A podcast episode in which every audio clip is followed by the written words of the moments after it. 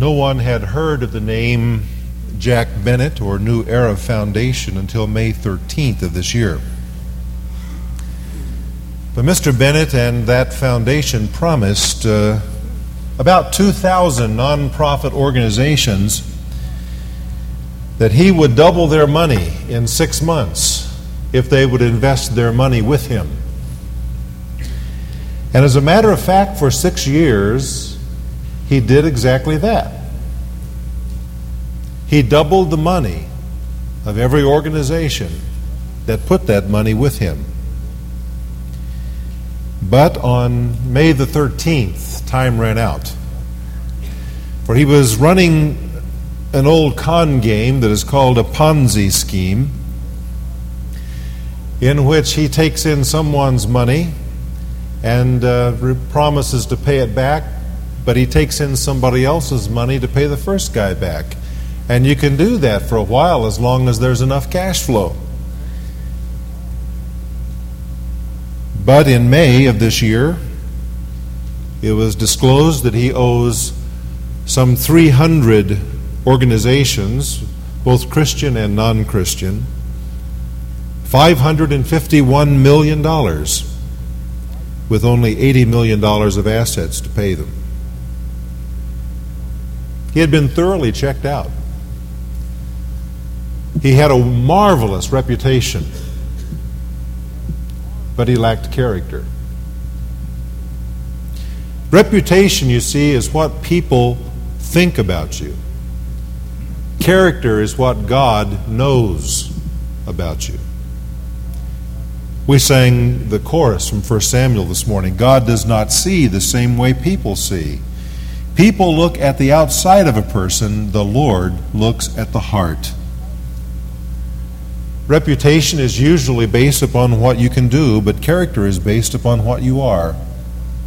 Dwight Moody said, Character is what you are in the dark. There is one word that should describe the character of a Christian, and that is the word integrity.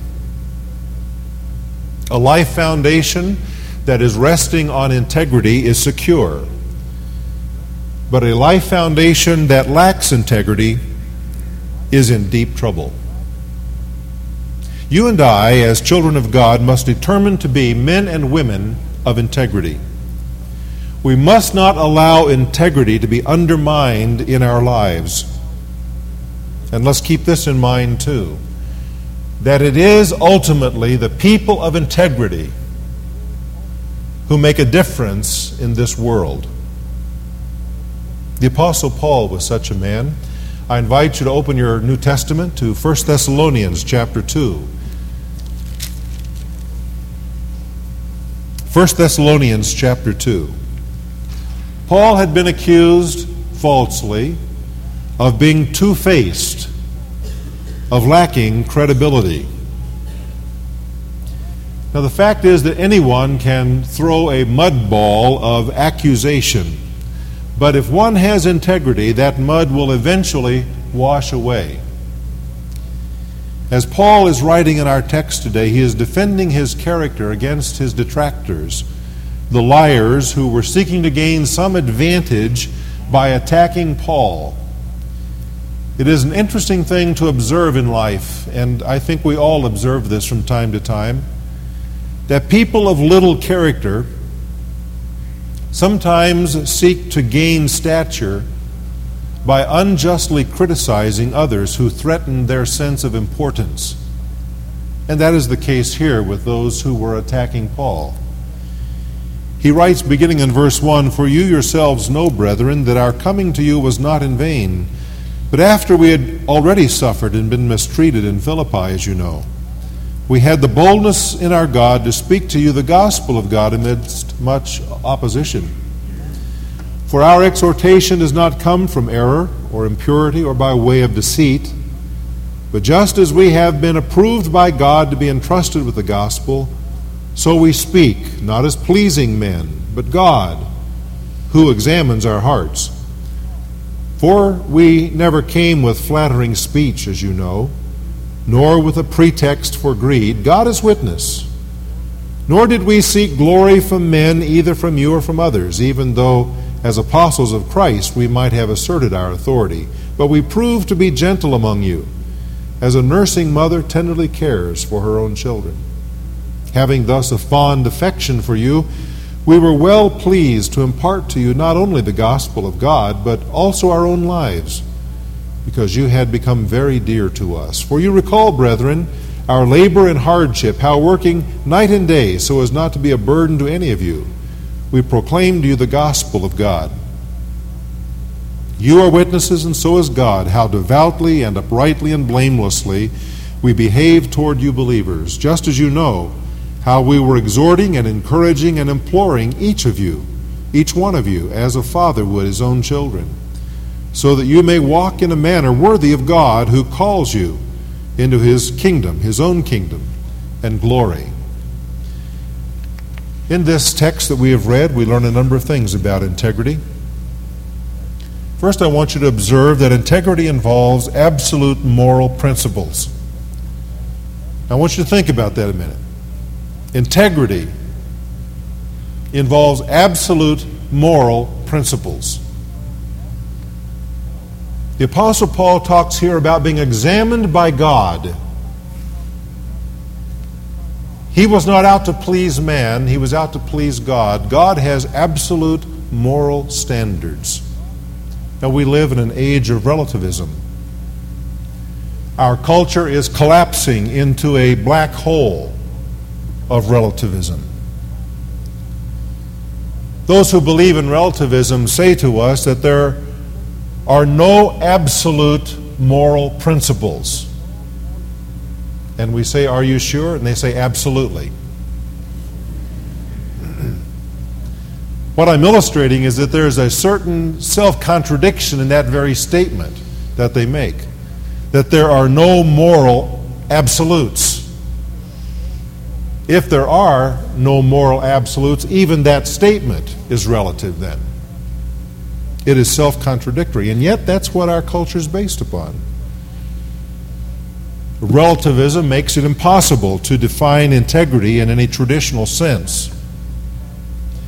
Since there is no standard in our culture of right and wrong, any action or any idea can be called right or loving. It leads to situational ethics. But true integrity has a standard, an absolute standard by which to be measured. And that standard is God's nature, God Himself. You see, God defines for us what is right and wrong. We talk about the righteousness of God. It is God's righteousness that gives us the Ten Commandments, for example a brilliant and wonderful statement of moral ethics that are absolute. True integrity has a standard. That standard is God, and that was the standard that Paul was using as he talks about his own life and ministry. Now, we have to admit something at this point, and that is that none of us has perfect integrity. None of us can measure up to the perfections of God. None of us can keep perfectly the Ten Commandments. We are in need of forgiveness, and thank God He has provided for that through the death and resurrection of Jesus Christ, so that we may be given integrity we don't have of our own. It is the righteousness of Christ, the integrity of Christ that we are given as a gift. When we become believers in Jesus Christ, that is our position before God. God declares us righteous. God declares us to be people of integrity perfectly in Christ as our position. But what I'm talking about this morning is not our positional integrity, it's our practical integrity. In my position, I am a citizen of the United States of America but I don't always live like a good citizen. If I fail to vote, I have not fulfilled my responsibilities of citizenship. Likewise, in Jesus Christ, I have perfect righteousness, but I don't always live that out. Now, what we're talking about this morning is how important it is to have that righteousness truly in our hearts and expressed in our lives. Integrity is not whatever somebody defines it to be. Integrity is based upon the absolute moral principles of God. Having it, having integrity, is reflecting the beauty of God's moral principles in our character. To live with integrity is to, as Paul says here in verse 12, walk in a manner worthy of the God who calls you. You see, there's the standard God.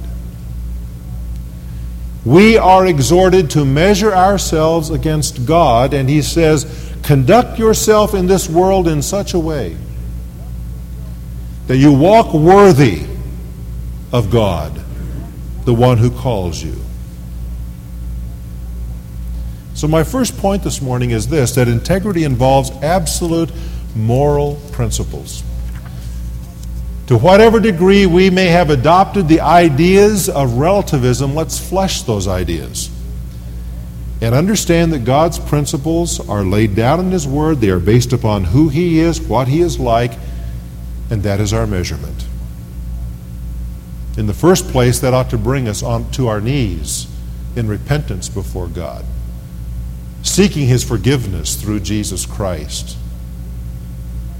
And then, having found that forgiveness, it ought to bring us to our knees, asking God that that integrity be written in our hearts, that His righteousness be fulfilled in our lives.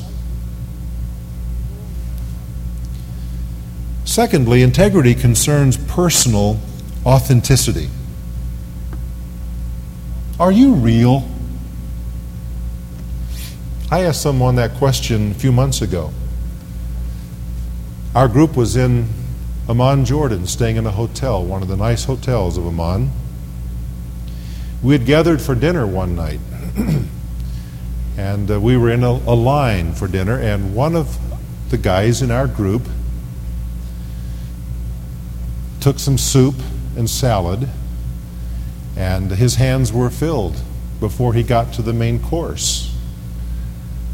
He can afford to do that. He's young. And so I said, Hey, why don't you just take that on over the table and come on back and get in line? And from behind me came a voice that said, We're not going to have any of that here. And I thought, This guy's joking.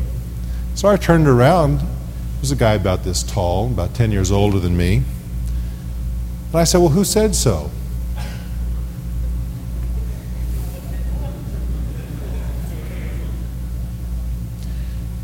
And immediately he grabbed me by the arms and began pushing me back through the, the line in this hotel. And that's when I asked the question Are you for real? Are you for real? He said, You better believe it. And I said, You're an authentic nut. He let his hands go. We went back and got in line. And I repeated my observation. I said, You're a mental case. And that's exactly what he was a real, authentic mental case. Are you for real? Not a mental case, but are you for real as a person? Are you for real in your character? Genuineness is deeply respected in a world that is filled with pretense and sham. To a lot of people, life is really a game of charades. They're always pretending. But integrity means being an authentic person, at least in three opinions. And Paul talks about those in verse 10. He says, You are witnesses, and so is God, how devoutly and uprightly and blamelessly we behaved.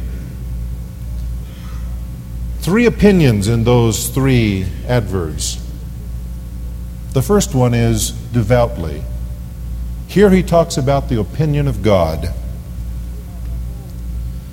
The King James puts it, how holily. Boy, that's hard to say. I'm glad mine says devoutly.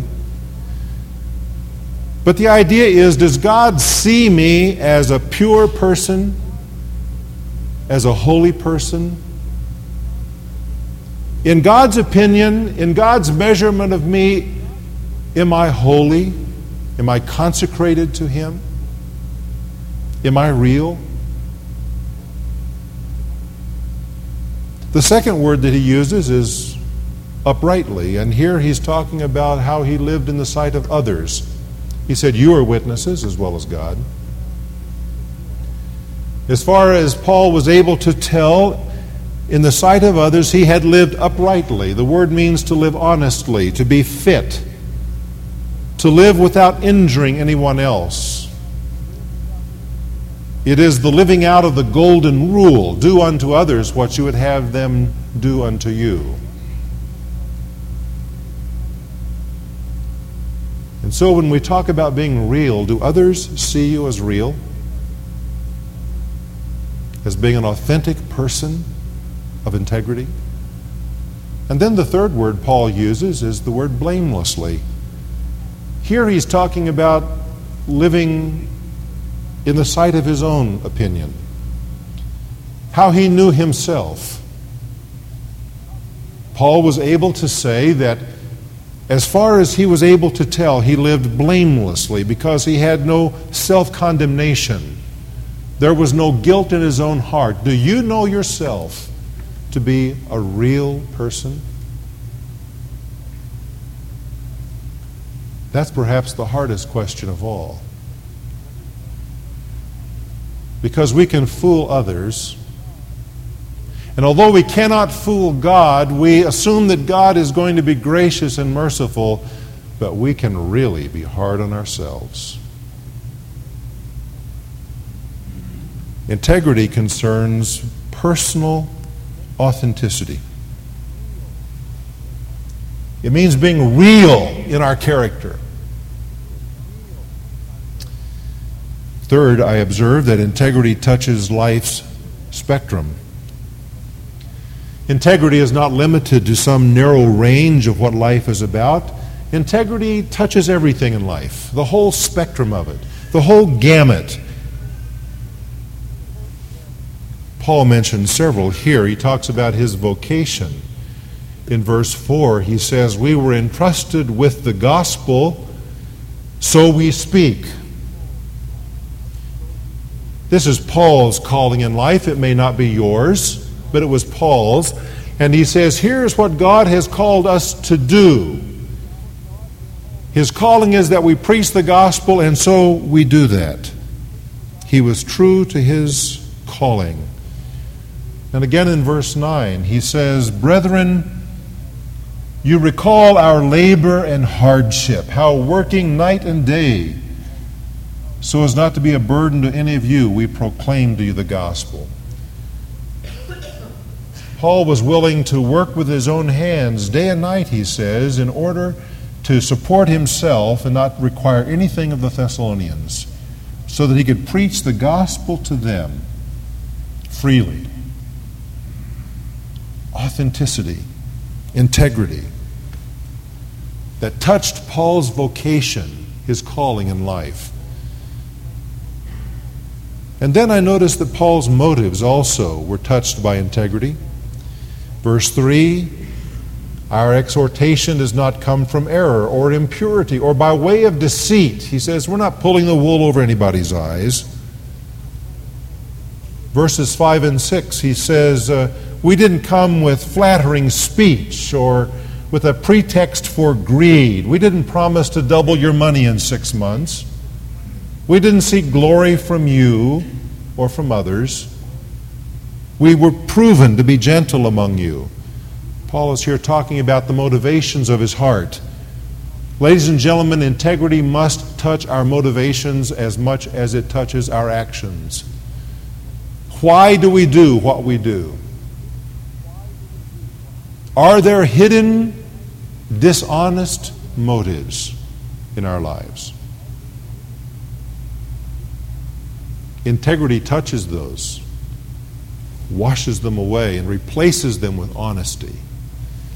And then I see Paul talking about his affiliation because he records that his relationships with them were relationships of integrity. So much so, he compares himself to a mother in verse 7 and a father in verse 12. Now, we have to acknowledge up front that mothers and fathers are not always people of integrity. But that's the ideal, isn't it? And that's the way Paul was able to reflect his relationship with them. He said, We were as gentle as a mother, we were as faithful as a father. In light of what I'm saying about integrity touching life's spectrum, I wonder if your moral principles touch the way that you conduct your business, whatever you do. Does integrity affect the way that you pay your bills? Or the time that you put in at the office? Or the products that you make or that you sell? Does integrity affect the way that you advertise or the respect that you have for your employer or your employees? How does integrity affect your vocation? Those are some tough questions that it's good for all of us to ponder because integrity needs to get down into those areas of our lives where we often disallow it. It needs to bring conviction, it needs to bring change so that we walk worthy of God. What about the hidden motivations of your heart? The whys of your life? What, what about the way you treat others? What you expect of them? How you talk about them? How does integrity affect the way that you think about ministry, about the church? You see, each one of these questions opens up a different area of our lives, and I go through them quickly and, and the, the tendency then is to just let the light poke in and then it moves on somewhere else. But we need to take time to think through each of these and see that integrity touches life's spectrum, all of it, the full gamut. We can't escape that. And it's good. That's not bad, it's good because when integrity begins to deal with these areas of our lives, it conforms us to God's absolute standard. It makes us real, authentic people. And then I notice that integrity allows for heart transparency. Paul was not ashamed or hesitant to tell them exactly how he felt about them. Verse 8. Fond affection, he says. That was a term used in the nursery in that day for your care for an infant. But that's how Paul felt. He says, We had fond affection for you. You had become very dear to us. You see, there's a tremendous benefit to integrity. When we live a life of pretense, it requires a tremendous amount of energy to keep covering up. A good deal of life's resources are spent on covering up the truth so that people don't find out. When we live a life of integrity, we don't have to use that energy for that purpose anymore. We free up that energy. What a benefit that is for life. And what an example Paul sets for us here, especially for us men. Somehow women are able to be more transparent than men. But we men, too, need to learn to be transparent. How freely do you, can you, express your affection for your wife, for your children, for those who are close to you? Do they really know how you feel about them? Well, yeah, sure, I show it to them all the time. That's wonderful. But can you also say it? Will you say it? You see, integrity allows us to be transparent. We don't have to cover up, there's nothing to be ashamed of. Even with Paul, we can compare ourselves in some respect, even we men, to being like mothers in affection and gentleness. Those are the things that God values. Integrity is important to, for spiritual maturity. It is important, I think, also to mental and emotional health. And so we need to allow someone to see inside. And if we are people of integrity, there's no problem there. And again, none of us is perfect yet in practice. And so, whenever we allow someone to see inside, they're going to see some junk. That's okay. It's okay because they have junk too. And because then we can pray for each other and, and talk with each other and help each other. Integrity allows for heart transparency. And finally, integrity eyes the value of its destiny. Integrity is living out kingdom values now with an eye on what's coming. Notice in verse 12, so that you may walk in a manner worthy of God who calls you into his own kingdom and glory. Integrity applies to the present reality of life the truths that will be normative in the coming kingdom. We do not want to live now according to the standards of the world, the lust of the flesh, the lust of the eyes, the pride of life. We want to live here and now the values of the coming kingdom. Integrity eyes the value of the destiny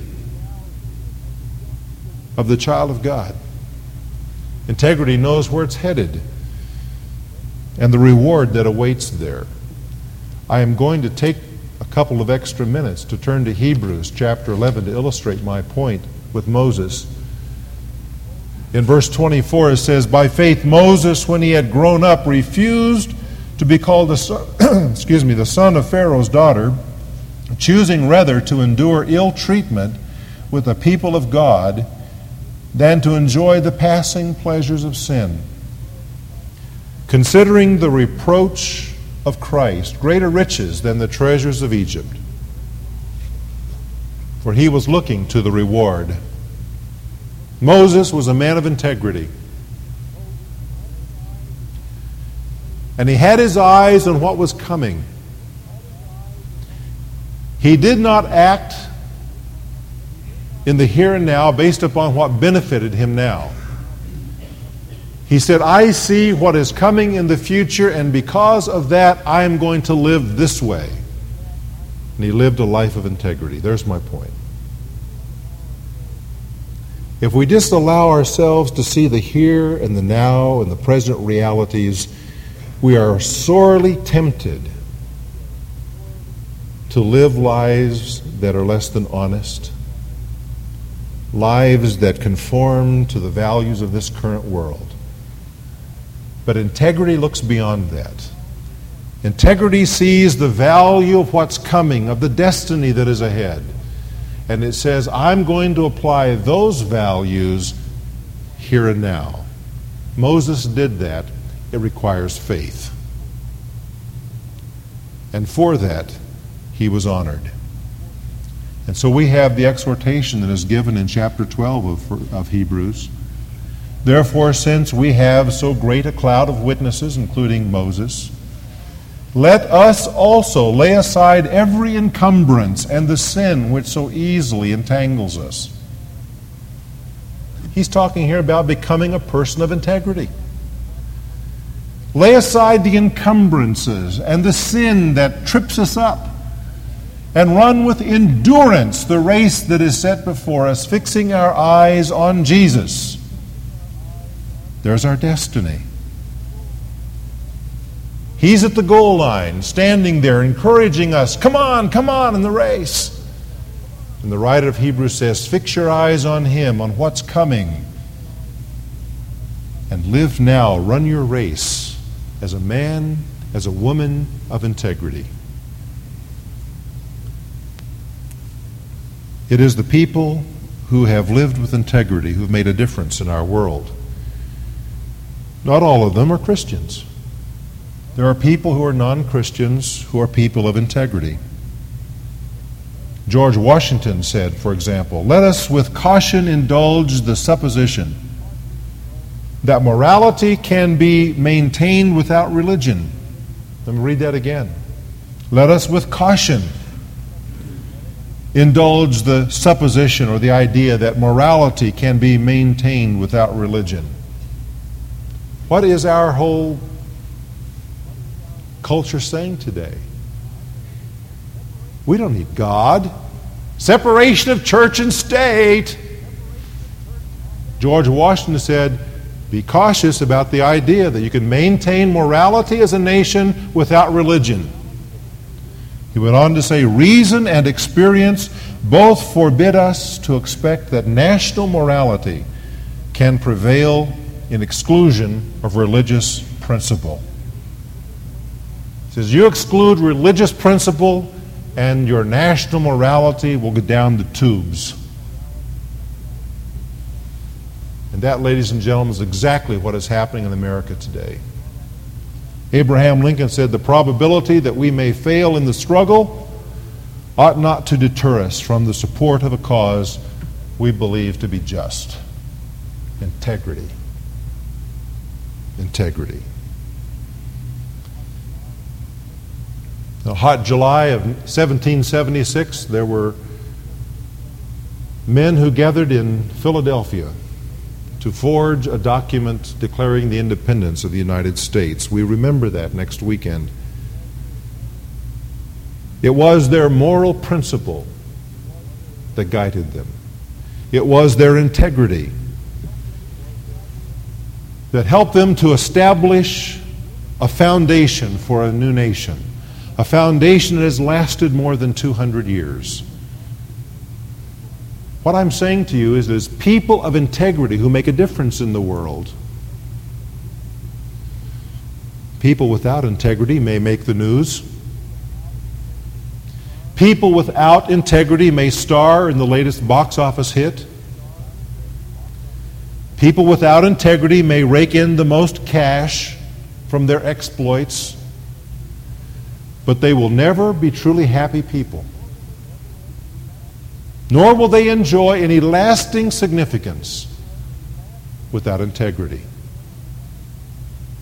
That's why I'm talking to you this morning about it. Because this is something in our lives that must be firmed up as we think about firming up our foundation. Being men and women of integrity. Ability will enable a person to get to the top, but it takes character for him to stay there. How's your character? Are you a person of integrity? Wherever that may be lacking, and God can show each of us where we lack, then let's determine today to firm up that foundation. To acknowledge our sins and to say, Oh God, in this area of my life where I have failed, I ask you to go to work and make me the person that I ought to be by the grace of God. Let's pray.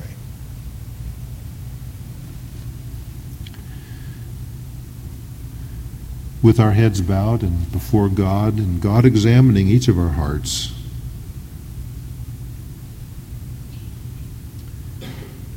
I wonder if you would be willing to say today, Pastor, there's an area of my life that God knows I lack integrity.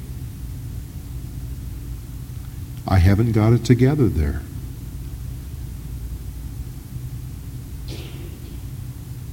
And that is my opinion. I believe it's God's opinion. It may even be the opinion of others. I am not a real, authentic person. In that area of my life. And I want to acknowledge that before God and ask His help, to ask His grace to be active in my life to make me a person of integrity. I want to firm up this foundation.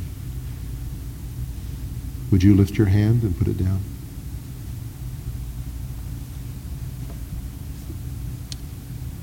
Yes.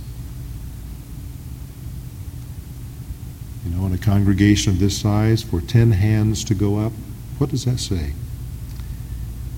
Well, it says that there's a lot of us who have it together. It may say that there are some of us who aren't willing to acknowledge a lack of integrity. That in itself is a problem, isn't it? We're not being real. If you are a man or a woman of integrity and character, I thank God for that. If you've lifted your hand today, I want to pray for you and for myself because I too need integrity in areas of my life.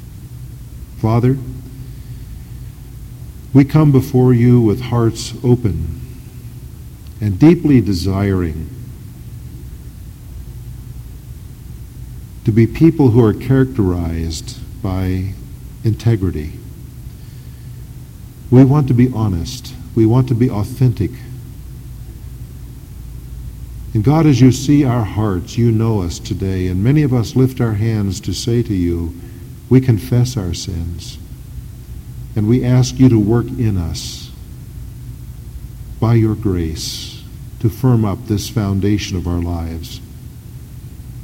For Lord, we want to be people who will make a difference in our world. Whether we're wealthy or famous is not the point. Father, we want to be people of significance as you measure it, who make a difference in the lives of others. And so may it be, and so may you work by your grace. In Jesus' name, amen.